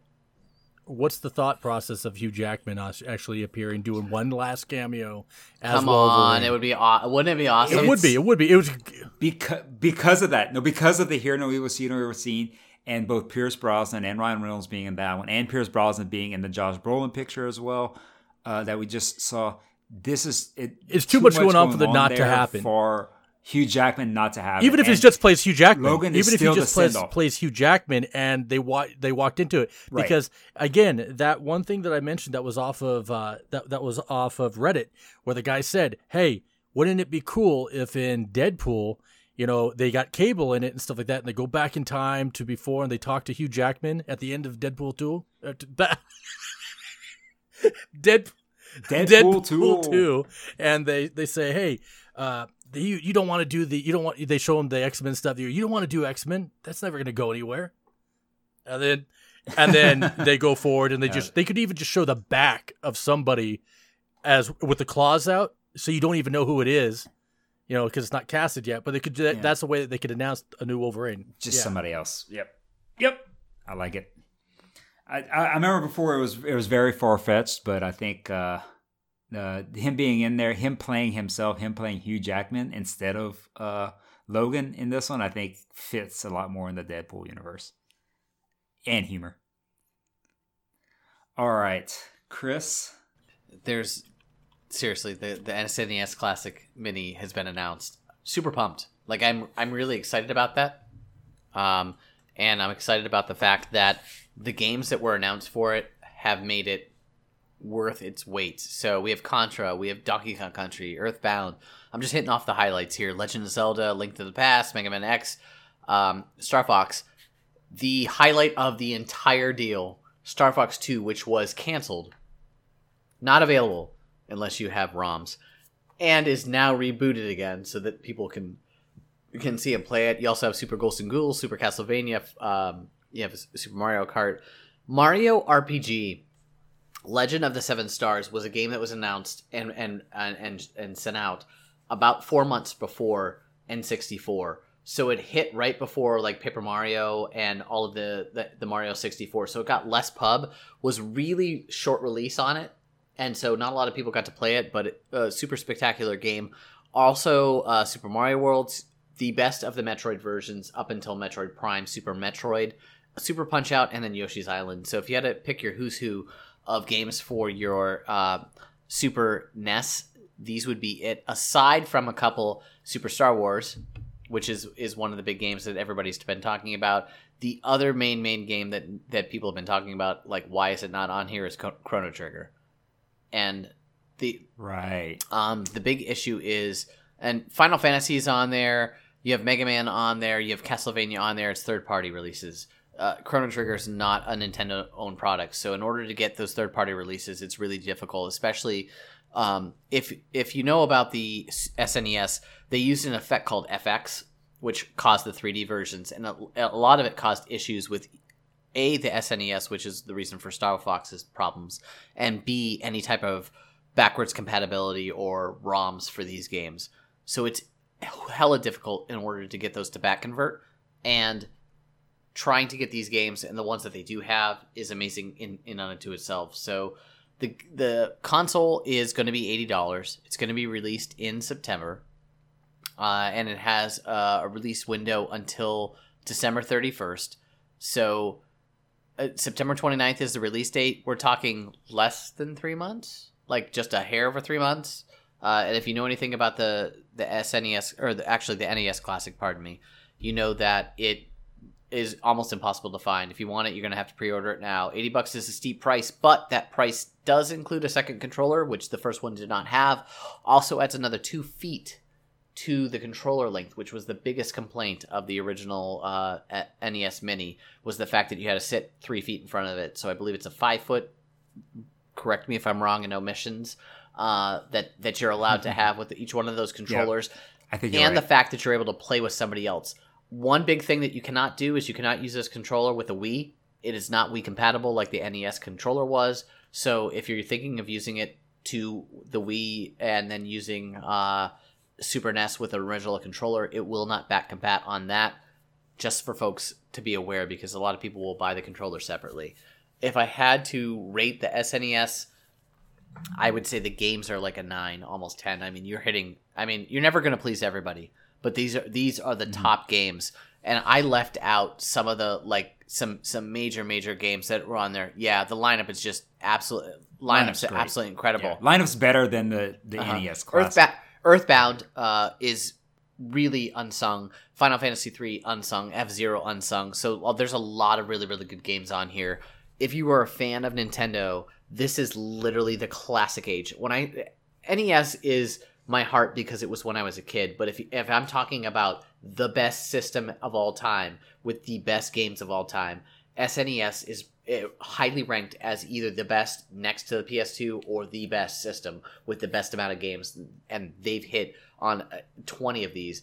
Cool thing about the uh, Star Fox can't get Star Fox 2 unless you beat the first level of Star Fox 1, so you've got to earn it because this game was never released. It was a full, completely full game that Nintendo canceled and never released, and so you're gonna get a game which I'm sure they had to put some back they had to put some work into it because they couldn't get it to work on the NES or SNES. Now they're getting it to work on the the SNES Mini, so they've had to put some work into it. It has been the biggest pub, the biggest bitch and complaint is the fact that man that NES was not easy to get unless you had a friend of a friend of a friend you couldn't get it. They've stated that they are going to have a larger release than that. But what does that mean? One, two, ten, a thousand? Uh, We don't know. So, and it's still not available in the U.S. You can pre-order right now in Europe. You can pre-order in Australia. You cannot pre-order on Amazon, Walmart, Best Buy, any of the hotspots, uh, Toys R Us right now. Uh, the other thing is, is you get two different versions. The European version looks different than the Super American Famicom. version. Yeah, two different looking consoles. With different games, by the way. P.S. Oh, Like there are different that. games on, on the, there's different games on the Super Famicom Okay. as there are on the SNES. So you will get Super Famicom games if you order the the Famicom version. Oh wow, uh, that that drives more sales as well too. But one thing, and I was not shy about calling this one out too. Of uh, when I just we were talking about the original NES getting canceled, I was like, it, so many sites were just downing it. Nintendo screwing up. Nintendo doesn't know how to do this, that, or the other. And I was like, no, this is strictly a marketing thing. They're setting this up for an SNES to come out. It's going to be a short run. It's going to be canceled, and then next year it's going to be either an NES Classic run again, or they're going to do an N64 Classic. And what do we get? We get a short run SNES Classic come out, and they announce the dates. They have set start, set finish. They're going to have a bigger quantity run, so they're not going to have as many issues with the initial drop uh, being issues with supply. It's going to end. Going to starve the fan base, and then re- and then release number either NES Classic again and continue that in a two year rotation. Uh, going forward, or put the N64 Classic in there and do a three-year rotation where each one comes out every This three years. this is the reason why you didn't hear about the Virtual Console for uh, for the Switch. So because they had the NES come out, but then they were like, well, we can't say any only NES games because who's going to spend spend twenty bucks? You know what I mean, or or pay for that that service. So next year is when you're going to get the Virtual Console, which is what they said. It's not going to be this year; it's going to be next year. And at that point, you'll have Nintendo and SNES games, but you won't get N64 games until they come up with the N64 Mini, and then those games will be back compat, and so then you'll be able to have all of those games too. So the, Nintendo's really smart about this. You're going to double pay for every one of these games that you want. And if it was me, and I, I've listened to a bunch of podcasts, give me 80 bucks. I'll spend 80 bucks to play it on the Switch. I don't even want to play it on a virtual console. Just give me it. So I'll spend $80. Don't even hand me the box. I'll play every one of those games you just talked about, and I'll play them on the Switch for a quarter of the download too. Yep, and I can do that right now on my, my Wii Mm-hmm. U as well because Wii U is back compatible with every Nintendo system. All the, they have tons of back compatible games on their virtual consoles. So, yep, you can do that right now on those systems as well too. So that's not your only way to get those games, except Star Fox Two.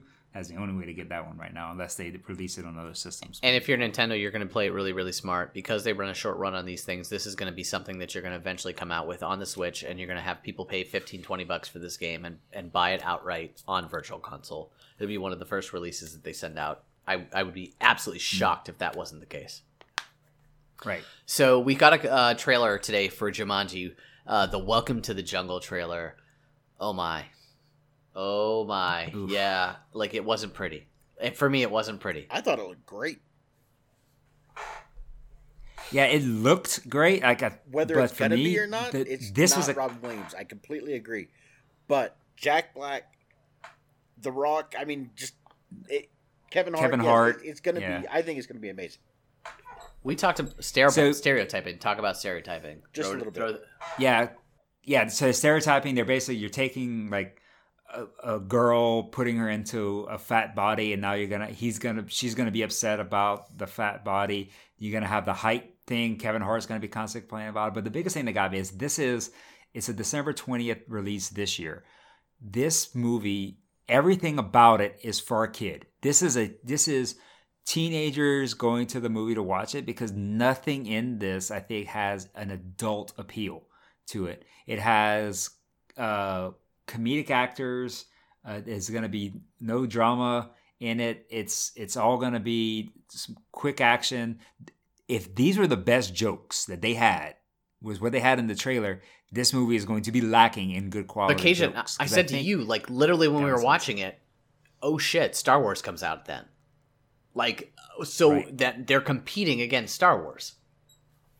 Mhm. If you yeah, if I that's a terrible time to right because as a, as an adult, yeah, as an adult, like you said, if you're an adult and you want to take your kid to go see something, what are you going to go take them see? Something you want to go see? Well, I want to go see Star Wars. I don't want to go see Jumanji. Right, because the the people who saw Jumanji, Jumanji is so old at this point. The people who saw Jumanji are us. We saw them when we were younger. S if you're gonna make a movie like this that seems to have a trailer, and if we're right, that is leaning heavily towards a teenage audience, then all of the fans of Jumanji are gonna want to go see it, and your teenage fans are like, "What is Jumanji?" Because it doesn't have the kid following. It's not one of those movies that kids their parents show them like, "You got to see Jumanji." It's one of those. It's it's not one of those I, movies. I appreciate the So, appeal. Where's the I crowd? appreciate the Yeah. switch. They didn't retread the same movie, so I appreciate that. Like they went with a video game theme. exactly. that the animals are in the world. You are not a part of like you're part of the world because you jumped into Yeah. the jungle, not the jungle jumps into your world. So I appreciate that part. Right. They really went outside the box as far as what the concept of the movie is, but it's the whole like we're switching places thing is so old. I'm in another person's body. Oh my god, this is such a retread of every movie trope ever. That I when I yeah, yeah nineties, eighties, nineties. I watched it. I was like, "You're my dad." Like whatever that. Remember that Kirk Cameron movie where he was the dad and like, and then Mhm. the dad was him. Yeah, Big. Yeah. Yeah. Like this is just big. Was was was uh Tom Hanks, but like yeah, yeah, yeah. Like the same thing. So like you're basically switch Mm-hmm. uh, your body switching. So this is just that over again, but in Jumanji as an excuse to get The Rock in the movie and Kevin Hart and like er- and and, Jack, Black. So. yeah. I this is a this is a rent movie all the way for me. I will gladly rent it because my kids will probably like it. And while I'm sitting in my house, I said this last week, there are movies where I'll rent them for four ninety nine and be like, "This is an awesome rent movie." This would be super shitty if it was in the theater. This is a rent movie. However, hmm. Dwayne Johnson's in it, and then you throw in Kevin Hart and Jack Black. This is probably hundred million dollars over the first weekend because you know just it is. Well, the, the Rock has to watch out because Baywatch didn't do that great, and he has to watch out with his quantity of movies becoming Samuel L. Jackson, which is good. Samuel L. Jackson plays a lot of great roles in a lot of movies, but The Rock for a while was "Give me your franchise, I will fix it, I'll make it great." If you start doing large quantity of movies and they're all mediocre, you're just somebody people like to see in movies. You're not the lead actor anymore, and your salary per movie will go down, and your your esteem, I think, will go down. Snakes on a plane. That's all I gotta say. Yep. Yeah, and Samuel Samuel L. Jackson was the one who uh, insisted that title because that was the working title, and they were to change it. And man, he he insisted on it. Yeah. So uh, we got some information from Matt Reeves, and he confirmed that Ben Affleck's going to remain in the role of Batman. Uh, we only post this because that's that for the DC universe. This is ridiculously big.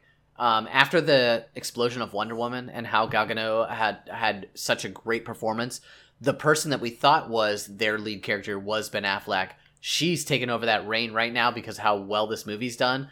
They need a male lead, and it is not Superman it, it is very clear that it's not Superman. So Batman need the fact that he was he had directorial command of this movie gave that up. Rumor was he was going to leave the film because it's like if I'm not the director, I don't really care. I don't really want to be the Batman anymore. It's too much pressure. And then Reeve, uh, Reeves had enough to to say to him, "Listen, we need you," and he's staying on at least for that film. Says that he must have enough confidence in Justice League and or the script that's coming out for the solo Batman film. No, he. Uh, there was, this, I think, even stronger rumor. I think has a lot more clout to it. Is that he he dropped the directorial job of it because he was he went to rehab. Like, dude went to straight up alcohol drug addiction rehab, and that's why he dropped the directorial one. And so, I don't think from Ben's standpoint, he he, I think he'd have been okay if the studio would have dropped him because he was focused on more of his own recovery at that point in, in time. Um, and the studio uh, probably didn't want to do that unless they knew he was going to recover. But now that he's on the other side of it, they can more they can honestly say now that he's out, this is what we're going to get. That's why we haven't seen we don't have a release date yet. Uh, I think this is more of his recovery than anything else. Um, and why he's not directing it because he probably couldn't handle the stress coming out of it. And if if this if that's exactly what happened, I think that is a smarter move, life move for him to do here. Makes sense. If that's the case, that make that makes the most sense. I'm just happy that Ben Affleck's still Batman because I think that in the short period of time that I saw him in BVS, that he was the highlight, and I think that I, mm-hmm. I want to him- see that him and Wonder yeah, Woman I want to yep. see that version, and quite honestly, I would love to see a tag team of Wonder Woman and him in some form of form of movie. Maybe even her as a love interest, because if you watch the Justice League cartoon series, she's Batman's love interest. It would be awesome if they eventually had a combination in his movie. I don't want it in her movie because I don't want to take away from her as a female lead, and I don't want it to be like, okay, well, you need him in order to make this movie work. I'd rather her stay separate Yeah. and her just enter his film. Yeah. And I'd rather her movies be more of her in the past, catching up Perfect. to now, because I think there's a lot of good stories to tell there. But one thing I want to defend on this is that I think, although uh, Superman has been uh, not a great character in Man of Steel and in BVS, I think Henry Cavill can pull off a great Superman without Zack Snyder's direction. And so let's see. We all know Superman's coming back in Justice League. Let's see what Joss Whedon does here, uh, any reshoots he does there, and let's see what comes out with Superman 2, his, his or Man of Steel 2, wherever they do it. Because I really think that Henry Cavill, because I've seen him in other stuff, and he's good with the with the right director there, and they don't, and he's not going to be playing brooding, pouty Superman. Can be a, a good Superman, and I'll give him the benefit of the doubt with. I hope he plays asshole spot. Superman. I really want him to. Like I really want him to be the black the black Oh, suit su- with yeah. the yeah, the dark Superman. I want him to be a jerk and I want him to play it that way for a little Mhm. while because I think that will be the enough contrast for people to say, "No, we really want you to be the good guy." Like please go back to that guy. Or it'll be so great that people are like, "Wow, this is awesome. Don't change." So Here's my prediction. Uh, he's gonna go ahead and he's just gonna be a dick for the entire movie. Lois is gonna say, "By the way, I'm pregnant. You're gonna be a dad," and then he's just gonna all of a sudden flip the switch and be back to the good guy. Oh, for his second Yeah. one, he would like continue the dick. Oh yeah, that would be. I like it. We'll do we'll do a, a Fauster's right whenever that one comes out. We need to remember that one too because Man of Steel two that's probably at least two years away. So we need to do a timestamp. so a movie that's not uh, a show that's not actually that far off uh, in the Marvel universe is going to be Inhumans, and their trail their trailer. yes, Dude, I'm so pissed Now, off. this with that show. looked I- really I'm ABC. pissed because the first two episodes are being shown in a freaking IMAX theater. I don't have an IMAX theater within 200 freaking miles from here, and so there's no way I can even see the first two episodes like that. It, it's stupid. Well, they will they will air on TV. They will air on TV after, but they're initially dropping on IMAX only for a short time, and I forget the exact dates uh, time, but it's going to be a theatrical release, and then shortly thereafter, and I think really short thereafter, it's going to be the other way around. the The trailer for this looks like it was freaking filmed on an ABC movie with pretty cameras. There's not a shadow in a, a shot. It's all bright lit sets. Um, it has some dark elements to it in terms of like heavy conflict, but it's all filmed. It looks like a freaking soap opera set that's just really fancy. So I'm I'm the cast looks great. The characters look great. Costumes look great. I'm skeptical at this point. Yeah, the Humans trailer thing just looks a little. I don't know. Like I, I I'm not in. I'm not. I, I have no attachment right now. Like I'm in because we're we're talking about it, and this would be something for the podcast to talk about. But if like if you were asking me outside of this, I I would just be like, well, I'll give it a shot, like on a first episode, and see where it went. And if by episode two I didn't care for it, I would just drop it. But you got to pay that high dollar to go see it in the frickin' theater. Yeah. Well, I don't have to pay that high dollar. around, around here, I get compensated for the movie price. It's equal to whatever a normal movie cost was, so I, I'd see it for the same cost. Like I, I'm in a unique situation, like business wise. It, I can, I can go see it for less expensive. But, I mean, I get the, I get the, the hype for it, and it's, it's like really cool for people who live around those type of complexes. But for the people who don't, it kind of sucks. Okay, uh, so IMAX screens will run. It will start on September 1st on IMAX. Uh, unclear if it's going to show in non IMAX screens when, uh, if, if available, but it will not air on ABC till September 29th. So four weeks of just theatrical release of the two uh, shows and then release there. And for something that doesn't look that great, that is a gamble that might not pay off, and we might not see something like this again if it doesn't pay off.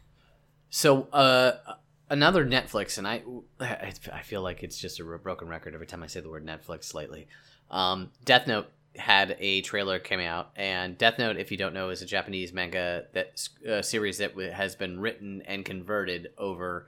Um, it basically takes a high school student who discovers supernatural powers in a notebook um, from a character named Shinigami, and uh, his name is Ryuk, that grants him the ability to kill anyone whose name and face he knows uh, in the book. It's because Um, he, and- he is a death god. He's a, death a god. god of yeah. death. And it kind of and it Right, set and so- around it. And he he basically he does a he basically becomes a vigilante, but he's not doing the killing. He's using the book doing it, and it's that. It, then it becomes the moral dilemma of uh, how far do you And the take character name uh, Ryuk is the it grants the user the ability, you, you, whoever the user is of this book, uh, to kill anyone whose name and face he knows. Which then it converts into like this virtual character who is the the god of death that you know has the Mm-hmm. in this book uh, well in the trailer has the cloak over his face and it's like he's the one doing the killing but whatever name the character puts in the book is the person or no then i'm way off and that No, was just for the trailer The uh, guy with the cloak on the face is not the god of death. He's a good guy. You see the death god in there, and he it looks like a demon. He's got blue skin and Yeah, it looks like the red. He looks like the Joker, like the us a, a Yeah. spiked out version of the Joker from Batman. Yeah, Okay, so that that's Willem Dafoe, right? Because I heard Willem Dafoe's voice in the trailer in the spiked out character. So I think Willem Dafoe is going to be in this playing it. I'll I'll double check in the credits, but or in this thing because it sounded like Willem Dafoe in that trailer. But it, although they never showed his face, as soon as I heard it, I was like, oh man, what's he playing? And when it's when you're not showing Willem Dafoe's voice uh, face and this is just his voice, he's normally playing a Yep. bad guy. Yeah. Uh, but this actually, I mean, the first trailer we saw, we covered this initial trailer a while back. It was just a teaser with hardly anything in it. Just get excited. This looks good. Like I, I want to see this. I never saw the original, but this looks. yeah. I was definitely interested when I saw that teaser trailer. I was like, "Oh, what the hell is this?" And then I remember us talking about it. So then I did a little bit of backlogging on the Japanese stuff, which again, I apologize for. I was confusion on who the person with the cloak was, but like, um, it the anybody who's who is into the the manga uh, is definitely going to have. And I talked to you, Cajun, about this. They're going to try to stay as, as close as they possibly can. There's going to be some changes because, it, obviously, for TV's sake, but they're going to try to stay as close to the book as they possibly can. William Dafoe is playing Ryuk. Yeah. I know my Willem Dafoe. so this is dropping uh, My in the middle of August, correct? So August August 25th, August twenty yeah. So tail end of August. So this is something that if you're you're catching the Defenders, this is right around the same time frame on Netflix because the Defenders is er, what early August, and then this will be late August. Mm-hmm. So uh, again, Netflix every month has at least one or two punches that they're coming out with, and they're just dropping money left and right on everything and anything to come out. Now, Yeah. on Now, IM, this is playing as a movie or a uh, on. IMDb, it says in theaters August 25th.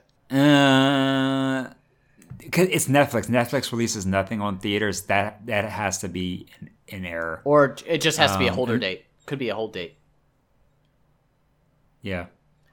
So in any But it, it's a, Talking Yeah, about ano- but this is going to be a movie, not a TV an- series. another right? movie that's going to a TV series. It's a movie, right? Is The Yeah. Watchmen. Yes, Watchmen TV series is coming to uh, HBO. Damon Lind- Lindelof. So, if you don't know the name, he's a producer of Lost and Leftovers, uh, both critical successes, except the end of Lost. Um, hopefully, he learned his lesson. So, he's adapting this comic into a TV series for HBO. Uh, the last season of Lost. It was. Uh, so Lindelof said, and why he's converting, uh, he's making a Watchmen TV series. He said, from the flashbacks to the nonlinear storytelling to the deeply flawed heroes, these are all elements that I try to put in everything I write. And thinking back to leftovers, the, the what I've seen of it and Lost was, yeah, that's exactly what he puts in his shows. And so basically, he's going instead of making a new IP, which he did with Lost and Leftovers, he's going back to source material. And I think this has a lot of potential with him and HBO uh, backing him of being really good. Because one thing his shows have had is strong character development, and uh, Watchmen has strong character. So we're going to see some great stuff there. Yeah, I feel like The Watchmen is a, is a really nice fit, uh, especially for Mm-hmm. HBO. It allows them to kind of divert a little bit into more of a a more mature conversation, yet it able it able to help hold the violence and whatever else that they're you know that they want to attain that they would not be able Mm-hmm. to do on network television. So what this is a really great grab for HBO. This could have been a Netflix grab, so you can see Netflix and HBO kind of going after the same type of uh, of shows, and so I, it's going to be a matter of who can grab what and when, and so HBO is going to have to be a little more liberal and a little less strict on what they say yes and no to. Also, for those of you going to San Diego Comic Con, HBO's show Westworld will have their own panel there. I want to know more information about season two. Like I'm So like seriously, more- if you're planning on going to San Diego Comic Con and you have a line or a hint or tips, please let us know. We want all the information. We miss that show so bad. I have an inside guy. Yeah, it's, it's, it's probably going to be a, a videotape panel, so it's probably going to be blocked. I, ho- I hope so. I have an inside person, so if you have any conversations or you want to say hey to somebody who may be able to help you out, give me a shout. My brother works for NBC. He's definitely going to be at, at Comic Con. Uh, he does all of their NBC shows at Comic Con. He's there every year. And so uh, oftentimes he gets into half of these panels. He's like, So who am I supposed to talk to? Or he'll ask me if, if there's something I want to know an answer to. Like he'll find the back, like he backdoors conversations, stuff I'm not allowed to talk about, uh, but that I may or may not be allowed to talk about on here, but I can hint towards. nice. Um, now, uh, just rolling back one thing, there was something I wanted to say about Watchmen that I forgot earlier was that one of my biggest criticisms of the movie is the characters were so in the comic well developed and deep that the movie just jumped right into them and I didn't uh, understand their motivations that much and like I was supposed to understand it and I was, I was really confused as uh, the character development being so weak and talking to friends who were big fans of the comics, they're like, "What? No, this was great. They really liked the movie, but they knew the entire backstory of the character. They know his motivations." I was like, "I don't know any of that," and the movie didn't tell me that. And I watched it a second time, and it still hasn't told me that yet. And that was my biggest criticism. So being able to do that on a TV series, you have the time and patience to be able to flesh that out. I think will be a much better treatment than was. I'm in the did. exact same boat. I never seen any of the comics, read read the comics or anything. Um, I seen the trailer for the movie, thought, you know, wow, that looks freaking phenomenal. I want to see this. Went and seen this, and I was like, okay, it was pretty. I don't know what I just watched, but okay. Yeah, and we're just gonna let them blow up the world now. Is this what we're gonna do here? Is that okay? Exactly. complex moral dilemmas. Um, so one more thing uh, is in our notes, and Damian put it in there, but he had to step away earlier to take care of some stuff around his house. But uh, Kevin Feige, it's something I predicted last week, but because I put a character name on it, but Kevin Feige confirmed that Miles Morales is somewhere in the Marvel Cinematic Universe, and I had predicted that it was Donald Glover in this new Spider-Man. And with it coming out so soon, whew, I'm feeling good about it. Uh, Miles Morales is in the MCU. It's that's a given. Like this to me is meh, not news. Like I'm just assuming Miles Morales is in the, in the MCU.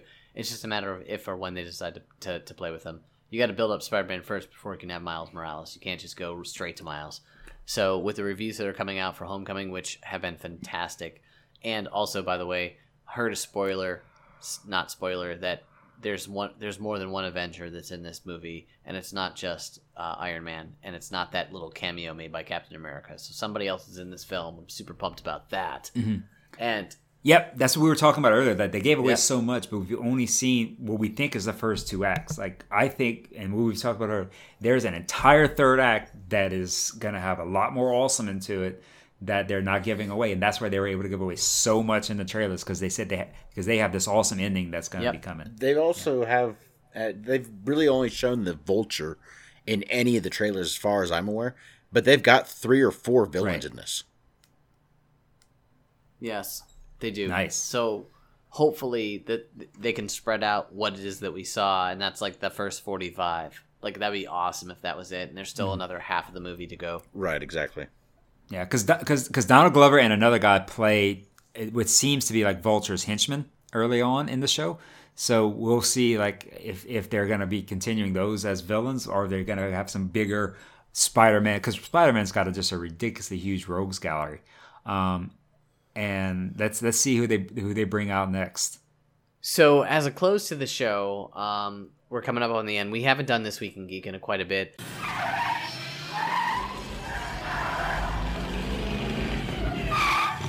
Hey, Doc, we better back up. We don't have enough road to get up to 88. Roads? Well, we're going, we don't need roads. June 28th on 1972, the Atari was released.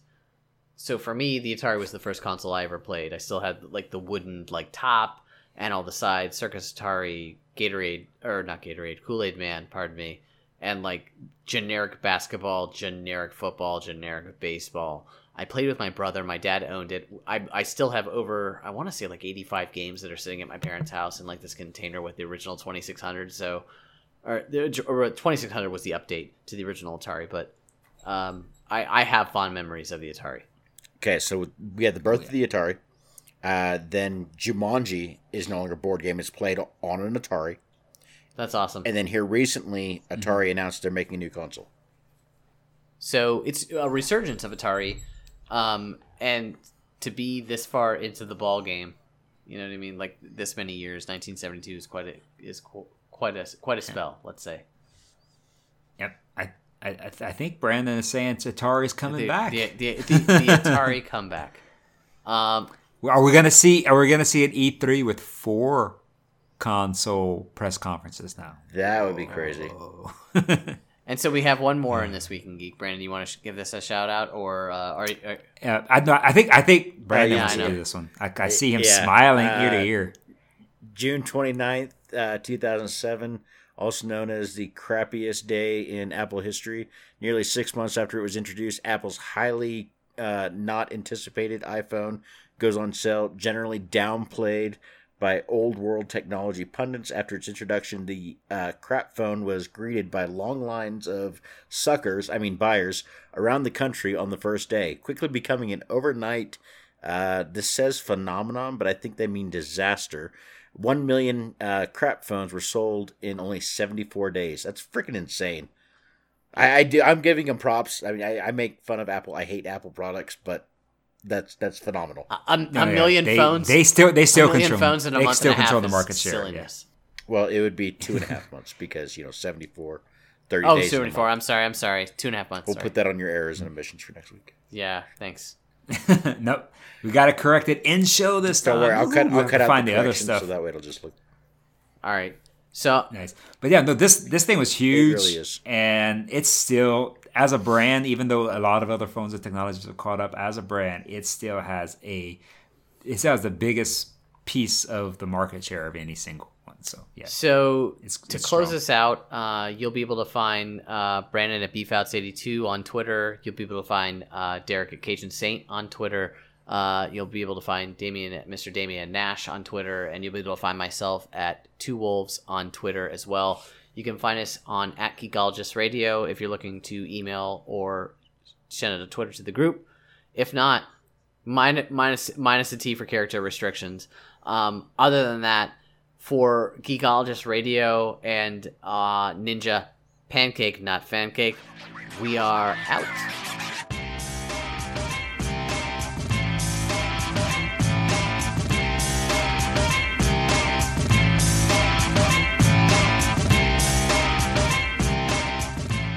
It's in. It's, it's, it, look, it's right there. Cut that. I'm reading what I wrote. Oh, I didn't say cut it out. Cut it out. pancake. Cut it out. It's, not a pancake. pancake. It's not a fan cake. No fan cakes for you. Only waffles up in this bitch. Somebody's losing their shit. Somebody, somebody say woofles. Waffles? Not Jeff's not here. And now. Perfect. I keep hearing, and then. And then. No, and No, then. and then. And then. And then, and then, and then, and then, and then, and then. Yeah, yeah, yeah. H- hating on Tara Reid is not going to get us any brownie No. points with anybody. You're going down, Tara Reid. On who? Wow. whoa. I am Outtake. out the Outtake. space, just so you know. It's, not, it's going to be in the middle of the episode. It's It's, gonna not just, going at the end. Shrink. I like it. Um, I think all of us would really. But yeah.